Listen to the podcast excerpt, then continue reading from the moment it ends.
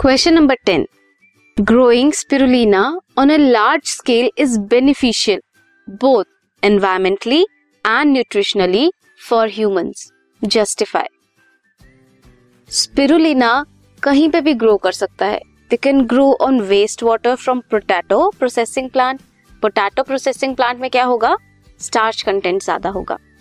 Straw में grow कर सकता है molasses animal manure and even sewage to produce large quantities spirulina act करता है सर्व करता है as food rich in nutrient food की तरह एक्ट करता है that is nutrient rich nutrient में भी कार्ब प्रोटीन फैट्स रिच होता है. इसकी यूटिलाइजेशन रिड्यूस करती है एनवायरमेंटल पॉल्यूशन को.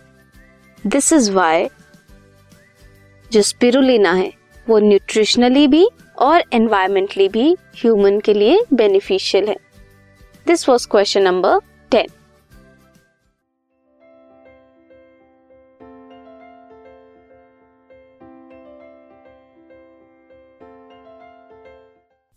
podcast is brought you by hub Shiksha Abhiyan अगर आपको ये पॉडकास्ट पसंद आया तो प्लीज़ लाइक शेयर और सब्सक्राइब करें और वीडियो क्लासेस के लिए शिक्षा अभियान के यूट्यूब चैनल पर जाएँ।